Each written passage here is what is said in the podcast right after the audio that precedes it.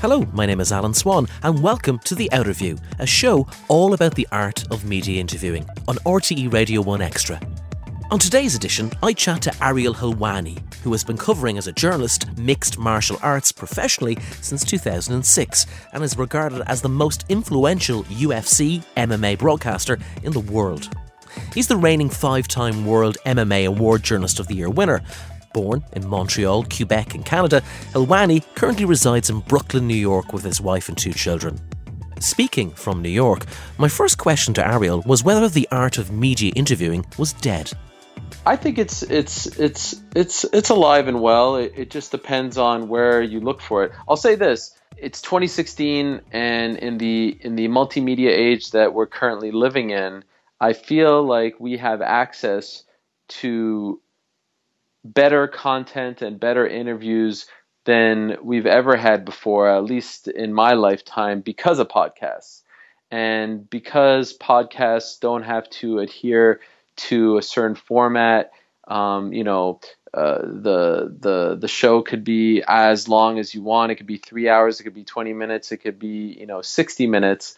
Uh, that really opens up for fascinating interviews. So that's basically what I what I listen to. I, I don't listen to the radio much. I listen to Howard Stern because I still believe that he's a fantastic interviewer, if not the greatest of all time. But I love podcasts because there aren't commercial breaks, so you don't have to squeeze questions in, you don't have to rush your guests, and it really allows for some fascinating listening. So um, I'll say that when I watch television sometimes, and in particular sports television, I'm often very frustrated by the the questions being asked and how someone tackles an interview. Mm. But when you, you know, step away from the limelight and start listening to podcasts and some of the work that all kinds of different people are doing, you can find some really good conversations out there. Yeah, so it, it really is enjoying a kind of a renaissance, um, you know, because I think regarding podcasting, and especially in in the um, the genre of interviewing that you do in the sporting world that you do, be it mixed martial arts,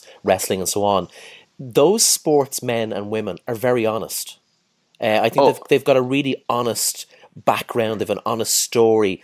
And unlike, say, some of the pampered uh, sports stars of the world, be it in soccer or, or whatever sport, that I think they let more out, if that makes sense. You nailed it 100%. Um, I'm a very big basketball fan. I love the NBA. My favorite team is the New York Knicks, and I consume all kinds of content related to the Knicks. So I'm watching, you know, the pre-game shows, the post-game shows, things like that. That's that's my escape from from my day-to-day life. And I am left banging my head on whatever when I hear these these interviews, whether it's the questions or more specifically the answers, because as you as you mentioned, uh, it's all very canned, prepared. There's no thought, there's no emotion, there's no authenticity.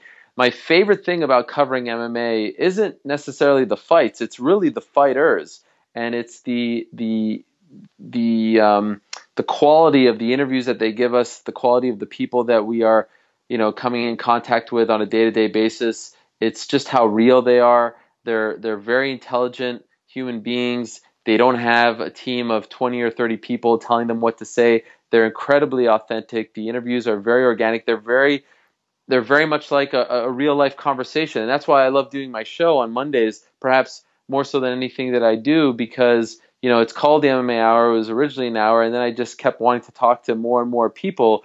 And especially when I have someone in studio, like we did this past week with Tyron Woodley, you can really, you know, you could really tell that these athletes are unlike any other. So um, you know, I would be lying if I don't dream about what it would be like to cover the NBA or you know other forms of entertainment, politics, sports, whatever. But I, I don't want to ever leave mixed martial arts because of how great the athletes are to us, the media. They are so accessible. They are so honest. They're truly a pleasure to deal with. Yeah, and it really comes across in all your interviews. Um, your style, you have a very articulate style um, when you're interviewing these people. Give us a bit of insight into your, into your process, Ariel. You know, how much prep do you do? Because it seems like you know you do an awful lot. Okay, well, you're going to think that I'm an absolute liar, but uh, when it comes to my show, there's literally zero prep. Really? I mean, I, I could do the show in a minute. If you tell me here's a list of eight guests you got four hours, go for it. I'm ready to go right now. Um, and you know, I, I've I've said this before, and and I could prove it. I mean, on my computer, there's a computer sitting in front of me. There's not a single question written down. There's not a single bit of information. Um, the only reason why I have the computer open is so that I can communicate with the uh, the guys in the um, in the control room if there's some kind of issue, or for them to tell me that you know a guest is queued up and that you know we've called this guy. That's it. Um, you know, do I look things up from time to time uh, on Google just to um, you know make sure that I'm 100% right? Absolutely. But when I book a show, um, I, I, don't write anything down. I don't write questions. When I first started interviewing people back in college, when I had a a radio show on the uh, the student station, um, I would write down you know 20, 30 questions, and I found out very early on that I was sticking to the script too much, and I mm. wasn't listening to the answers, so that I, uh, that you know I was I was precluding myself from a, from asking proper follow ups and for you know to make it as conversational as as uh, possible. And that's what i ultimately was striving to do. So um, i got away with that. And once i started becoming an mma journalist um, especially given the nature of the sport and when you're at the events um, you know everything is so unpredictable you don't know who you're going to see or come in contact with you have to be ready at all times so i kind of equate it to like this i have this massive you know encyclopedia in my mind. And if you tell me, okay, Conor McGregor is going to walk into this room right now, you have to interview him for an hour. I just literally open up the McGregor file and start, you know, peeling away at all the stuff that he's been dealing with and going through and what are the pertinent questions. And, and, and that's really it. So the prep is the day to day life. I mean, I am obsessed with this job. I'm obsessed with this sport. I'm obsessed at being the best. I'm obsessed at getting better. And so, yeah, there is prep. Like right before we spoke, I was I was reading things, I was talking to people, I was texting, I was being you know as up to date on things as possible. That's the prep that hmm. leads me to the interviews and the shows. But as far as the actual show itself, there's very little prep for that, if that makes sense. Yeah, I suppose it's happening at a subconscious level. That exactly. Yeah, you're you're getting all this in. This is what I love about this podcast is that we've interviewed a whole load of people so far, and we've a load of them in reserve that we're going to start releasing soon for series two. Um, but it's it, what I love about this is it's, it's talking to broadcasters, journalists, writers. Everyone's got their own kind of unique way of doing things. There's no real set way of how to interview a person. Everyone's got their own style. And what I loved about you, and I, I read this um, earlier on today, and I don't know if this you might be able to confirm this or not. When when you went and did communications, um, you're from Montreal, correct? Um, you, you, it says here you had dreams of becoming the next Bob Costas or Marv Albert. Uh, but I love this quote from, and you might confirm this is true or not. He said, "But when I got there to college, I realized that everyone wanted to be the same person that I wanted to be. So you kind of picked, you decided not to go down the route of I want to be like X person. I'm going to be myself." One hundred percent. Um, once again, that is uh, hundred percent accurate. I uh, I got to Syracuse. I I was in the ninth grade, and um, I remember sitting in in uh, English class in Montreal, and I was reading a magazine called Sports Illustrated, which is very popular here in the United States, and it was one of those magazines where it was ranking the best schools in the country in the United States for X, Y, and Z, and there was a little blurb about the best school for sports broadcasting, and to me, you know, this Jewish kid from Canada, this wasn't really something that was, uh, you know, accessible. I mean, I would watch the NBA Finals and the World Series and all kinds of sporting events and I would I would make sure to tune in from the very beginning because I love to see how the broadcasters set things up, how they interacted with each other. I just love the whole, you know, the whole production of it all. And when I read that Syracuse University was um, you know their choice for the the best school for sports broadcasting and also the the home, the alma mater to all these greats, I decide, okay, I need to go there. Yeah. And you also have to understand that in, in Montreal, and especially in the community that I grew up in, it's not very common to leave um, your hometown to go to the United States. It's it's quite hard to get the visa and all that. So um, it, I was the only one who did so, but I did it. And when I got there, I realized that my my dream wasn't all that unique. So all these people were, you know. Uh, very much intent on being the next Costas Albert basketball, baseball, football guy, and this is 2001. Mixed martial arts was growing, And I've said this before, you may have heard it, but I, I told my parents in 2001 that in 10 years, this sport is going to be mainstream, and there's going to be some executive in some office who's going to say, All right, well, I guess we have to start covering MMA. Who's the guy? And I need to position myself as that guy. And so that was my goal from from the outset. Smart move. I guess. Yeah, you know, it's funny. In 2011, 10 years later, I was hired by Fox, and to me, that kind of felt like okay, that was the validation. The uh, the the dream has been realized. The prediction came true, and uh, you know that that was an unbelievable experience. Unfortunately, earlier this year, it came to an end. But um, little did I know a couple of months ago, it coming to an end was really the best thing to ever happen to me, and it was long overdue. And you know that's a different story for a different day. But I certainly learned a lot, and it did kind of feel like okay, my my goal from 2001 was somewhat validated, and my my parents never wavered or stopped believing in me. But uh, you know, in 2001, the sport was nowhere near as popular and lucrative and you know uh, accessible to to young journalists and all that stuff as it is today. So, um, but you know what? Parents, I, I, was very happy. I'm from a, a, town called Leixlip in County Kildare in Ireland, and parents from Leixlip in County Kildare are no different to parents from Montreal. My parents, huh. my parents wanted me to be a teacher, and I said, "Listen, I want to do this kind of media thing. Would you let me do it?" And they said, "Well, look, if you end up getting a job, okay, we'll leave you alone. If you don't get a job, go off and study to be a teacher." So I think parents of the world are all the same. They just want what's best yes. for their kids. Absolutely. Uh, when you were in college or when you were starting off in the business, did you have any mentors or anyone that you turned to that were good to you or gave you good advice on the way up? Well, okay, that that you're asking great questions, and I appreciate. That's why I was so excited to do your show. Oh, thank you. It's fun to talk to talk about this stuff. Um, so when I was in Syracuse for three years, I was very lonely, and uh, it kind of it kind of shaped who I am today. Because when I was in high school, I was you know I thought I was a pretty popular guy, and I had many friends, and I was on the basketball and soccer team, and you know life was pretty good. But when I got to Syracuse, I just had a hard time fitting in. I think it's because I was very homesick. I kind of consider myself a little different than everyone. Um, you know, I, I, was from Canada, although that's not a foreign place necessarily. It just I, I did not mesh with the people there. I didn't mesh with the people in my program etc., uh, etc. Et when when I got out, though, I was you know very determined to sort of prove everyone wrong and um, and and and make something of myself. And uh, I actually didn't go into broadcasting right away. I went into TV production because uh, I got an internship the year before my final year at Syracuse at HBO Sports. And HBO Sports to me is the gold standard when it comes to TV production and sports journalism. And so when I graduated they offered me um, a one year job to work in their documentary department. Um, and I thought that that was a fantastic opportunity, even though I, you know I had these dreams of being on air. Um, it just seemed like a great opportunity to move to New York City and work in their documentary department. At the time, I thought it was the very best. And I met uh, someone there named Aaron Cohen, who thankfully I'm still friends with uh, till this day. We actually play on the same basketball team, an intramural basketball team. And Aaron Cohen is, uh, you know, one of the most brilliant people that I've ever met. He is um, an unbelievable. To say he's an unbelievable writer is a massive understatement.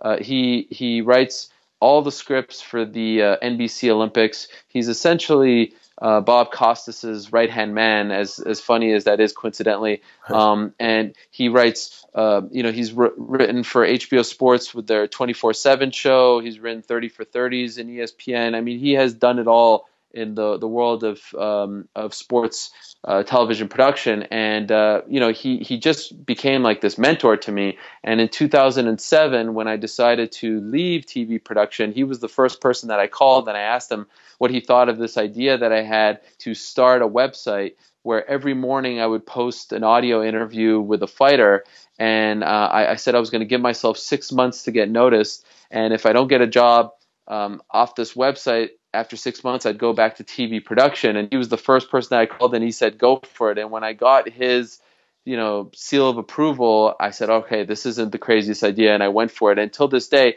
you know, when when I was banned by the UFC for a brief period back in June. Uh, he was actually the first person that I texted, but it was 1 a.m. in New York City. I was on the West Coast and he wasn't awake, but I wanted to know what would Aaron do. So, uh, yeah, he, he, would be considered uh, my mentor throughout my career. Yeah, you'll find that not, this is a very common thing um, in media journalism that you have you know, I would have two to three go-to people that would be my counsel. That if I wanted some advice in, you know, it, it's it's like if you woke up in a hotel room and something very untoward's gone wrong, who who, who, yes. the, who are the people you would call? Um, so I think everyone's got a list of two to three people, and I suppose for we have a lot of media students that would listen to this podcast, and I think there's a fear uh, for people starting off in the business that they're afraid to pick up the phone or send an introductory email that you know they've kind of lost the, the art of you know because everything's so fast now and instant on, on twitter or instagram yeah. or snapchat or whatever that you know a well worded email to somebody reaching out and saying look i'm starting off in this business. Could you ask could i ask you for some advice some help? And um, people have kind of forgotten that you can actually still do that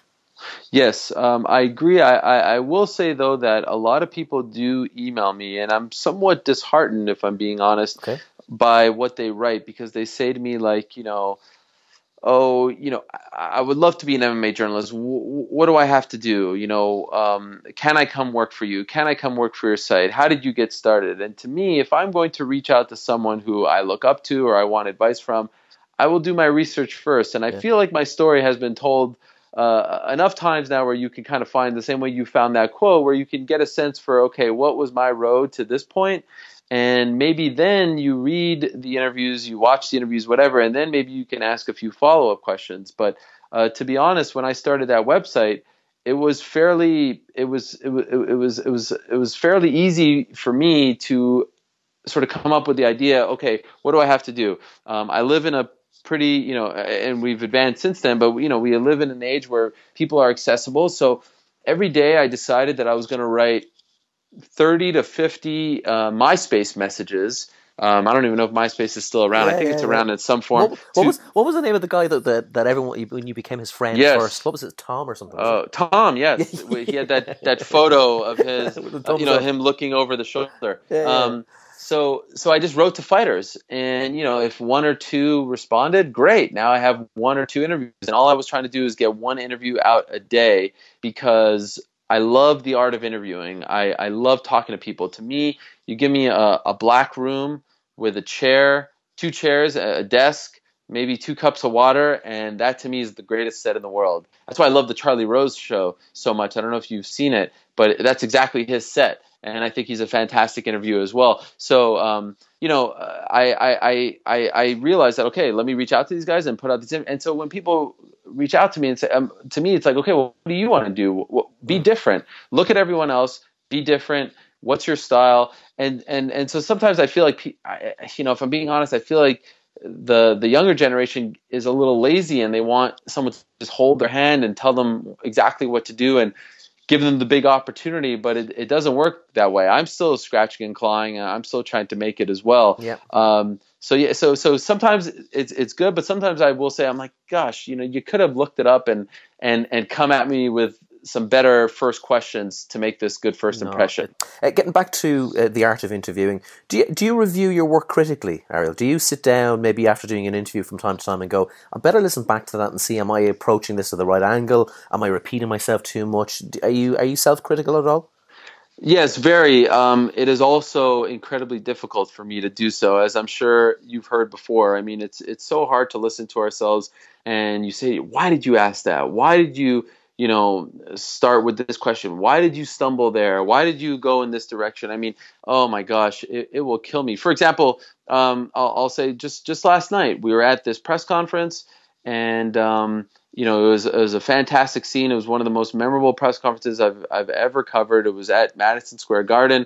Conor McGregor was there. It was just an electric atmosphere and we did this sort of wrap up video this reaction video to the whole thing right outside of MSG and for me uh, Madison Square Garden is a very special place because I'm a big New York Knicks fan and that's where they play. And I've always wanted to cover an event there. I haven't had the opportunity to do so because I cover MMA and you know because mixed martial arts has been illegal in New York State up until this this year. And so we did this reaction video, and, and my closing comment was just total crap. I I, I kind of ru- I, I I just I messed it up. I I, I should have kept it tighter. I, I should have just got in and out and I tried to make it out to be something that it wasn't. And I've thought about it and listened to it and, and just kicked myself. And you you know you kind of just move on after a day. But yes, I'm very very very hard on myself, and it's sometimes hard for me to just listen um, to to my work because it it only makes it worse. Like I'll know right then and there that I screwed something up, and it will eat me up inside until the next thing that I do. Uh, so yeah, I'm very self-critical. Uh, you mentioned Conor McGregor there, uh, which brings me to my next question. That you know, it's great when you have a subject like Conor McGregor because he'll talk literally for Ireland. You know, he's a man who knows he's very media savvy. He knows the direction that he wants to go in, but he'll also he's very generous as well. So you know he'll give lots. Are you ever in a situation though where you get the opposite of a Conor McGregor, and how do you deal with cul-de-sacs? do you cut your losses when you're doing an interview with somebody and kind of go, look, it's not going anywhere, so I'm just going to end this now? Or have you any techniques that you use to try and elicit a bit more, you know, information or a performance from your interviewee? I take pride in, in trying to fight through it. They're not all going to be Conors. Um, and sometimes I get very frustrated when I hear journalists say, oh, that guy is a horrible interview. And I instantly think, well, that was probably your fault. You know everyone is is interesting in in their own way. Everyone has a great story to tell. Maybe you weren't prepared. Maybe they didn't like your approach. Maybe you weren't asking the right questions. Maybe you didn't start the right way. Um, you know there's a guy named Rory MacDonald who i find to be fascinating and i've heard so many journalists say oh he's such a boring interview oh he's he's so dull i never get anything good out of him he is one of my favorite interviews and you know if i'm saying that that there's something to it because I don't try to come at him with the same questions. I don't try to approach him the same as everyone else because everyone's different. You, you always have to go at things differently, and there's a certain way that you have to tackle a, a Rory interview or a conversation as opposed to Conor, etc. And uh, so, so I tend to to feel like if it's a bad interview, then it's on me. Um, I didn't ask the right questions, and and you know, look, sometimes there's going to be um, circumstances where the interviewee is um, in a bad mood, doesn't like you, doesn't want to participate, just got some some bad news. Who knows? I mean, they're not all gems, that's for sure. But more often than not, I feel like when media members, journalists complain about the quality of the interview, it's actually on them. Absolutely. Do you remember your first interview, by the way? Because I'm sure that was was that a difficult interview. Do you remember it? Oh my! Um, I remember my first on-camera interview was actually in Montreal. It was at UFC 97. Um, I was not credentialed to the UFC event because I was working for a website called MMArated.com, and we were relatively new in the UFC. Actually, took a year and a half to credential me. Uh, they, they, they gave me a very hard time um, in the beginning of my career, as I guess they tend they to knew. do sometimes. They knew. Yes, they, they knew. they knew what they were going to get in the future. yeah, I guess so. Although most of those PR people aren't even around anymore. But anyway, maybe they they they knew something. They knew. Something was in the air. Yeah. Um, so I, I, actually I did I did some interviews in Montreal. I went to an event there. I just started working, and it, it was just kind of perfect timing.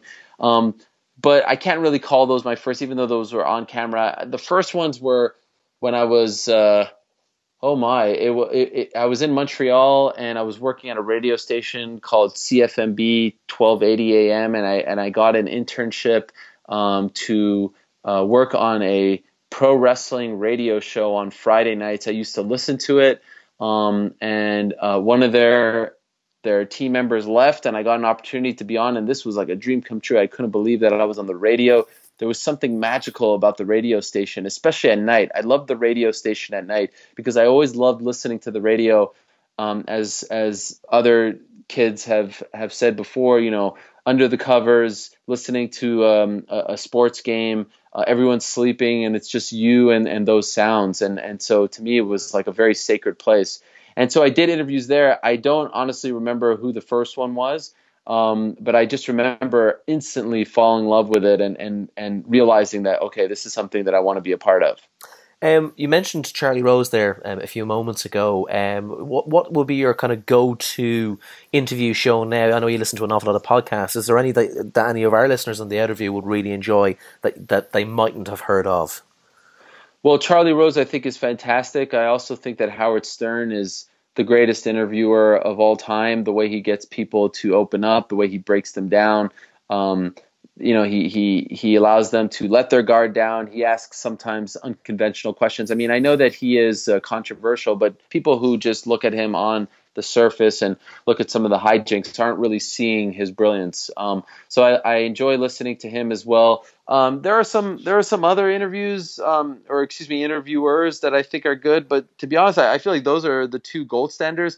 M- more often than not, uh, I am left very I'm left very disappointed. Like I, I see, oh, this guy interviewed this guy, and it's just you know it's it's it's just not the right kind of questions. I, am i'm just i'm just left so frustrated. Like wow you had this person why didn't you do this or that? You know who who asks some good questions? Um i don't know if are you a pro wrestling fan? No i wouldn't be a huge pro wrestling fan now but throw out so, the name i will definitely listen.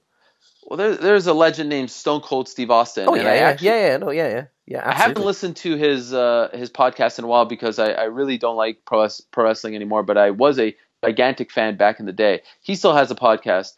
Um, I was blown away. One thing that always frustrates me is when an athlete crosses over, becomes a media member, and then starts doing interviews and television, all that stuff, and you can tell they're just a mess.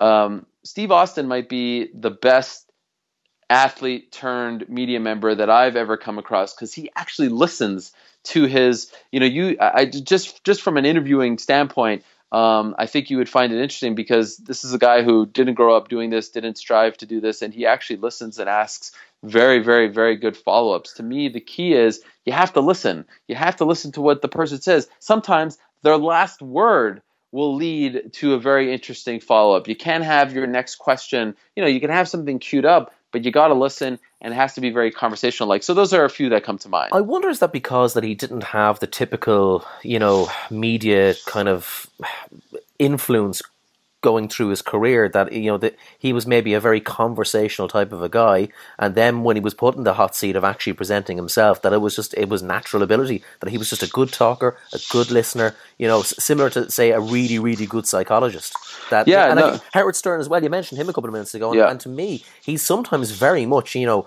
part priest part psychologist part confidant he's that listening thing is just so important I agree. Um, there's also Alec Baldwin, the actor. Oh, he yeah, what a great podcast. Yeah, I really enjoy that one. Here's the thing. Um, so there are some good ones out there. Uh, there's actually a podcast here in the United States which is somewhat similar to what you're doing. Um, it's by a guy named Richard Deitsch. Uh, he works for Sports Illustrated, and uh, he is their media writer, and he interviews um, journalists, broadcasters, uh, kind of you know about their process and and um, what their careers have been like um, and things of that nature. And, and I find that I find this topic to be very interesting as well. Nothing frustrates me more though than you know some of these interviews, and, and that's kind of the the the yin and the yang of of podcasts. Like the, the the the good stuff is is the stuff that I was talking about earlier. The the bad part about it is you know when it's just sort of like it ne- the, the conversation just never starts and there's jokes and there's laughing. Like i, I want something concise. I, I want to know where you're going. I want to build to something. I want to break a person down. You know this is a I, I feel very very passionate about the the art of interviewing. I, I love nothing more. And uh, so I guess you know it's like um, you know a painter looking at some you know some lazy painting or a composer looking at you know just a mess of a song. I, I guess you know that's kind of the way I look at interviews. And, and, true to the spirit of your style, being concise, being straight to the point. Uh, I'll, I'll, only hold you for another couple of minutes and, and ask one or two no more questions. Um, you know, you talk about getting frustrated at listening to other podcasts. Is there any um, kind of genre of of uh, style or um, you know film or TV or spirituality or or wellness that you'd like to do interviews for, like books or anything like. You know, are you always going? Do you think you'll always just stay rooted in the expertise that you have in doing MMA, or do you, would you like to branch out and do something completely different? I would love to branch out. Um, you know, you're always looking for Oh, and by the way, I want to add one more name to that list because yeah. I find him to be um, incredibly talented. Louis Theroux. Oh yeah. Um, oh God, uh, I, I, love his work, and you know he's more obviously a television guy. Does he have a podcast? Do I know? don't know. He's another very disarming um, yes. interviewer because I think people kind of don't know what uh, you know. I think his style confuses people, and they don't know. They let they let their guard down because I, I think originally when he started off doing his interviews first, he came across as kind of a bit of a village idiot, as in kind of like oh really, yeah. like very innocent in his approach. Whereas that's his style. It's just, I think that that's the beauty of it, and people kind of go, oh, maybe he's just a little bit kind of innocent about the whole thing, and that allows them in more to, to they let go more when they're talking to him. Yeah, um, I I think that he would be a fantastic guest for your show because I think his style. I think you nailed it as well. Um, so anyhow, going back to your original question, what was it again? Uh, you know, do you want to do anything else? You want to review? Oh, books? Oh yes, of wanna... course. Oh, I would love to. I would love to do more. I mean, of course, you know, it's it, it was very exciting to be on television. Um, that's just a whole different ball game from what I do now on the internet, um, podcasts and things like that. Uh, of course, you you want the right kind of format and the right kind of opportunity, but I, am a I'm a big sports fan, as I mentioned, and I and I'm you know I'm interested in all sorts of things. I mean, just you know, uh, society and, and life and, and stories about people. I mean, I, I truly feel like if my mailman comes in the room right now, I could put together a very interesting interview with him and, and learn about everyone's got a great story to tell. So that is my dream. My dream is to just have the, the, the Charlie Rose show. My dream is to have the Larry King show, have a show like Louis Theroux or Howard Stern.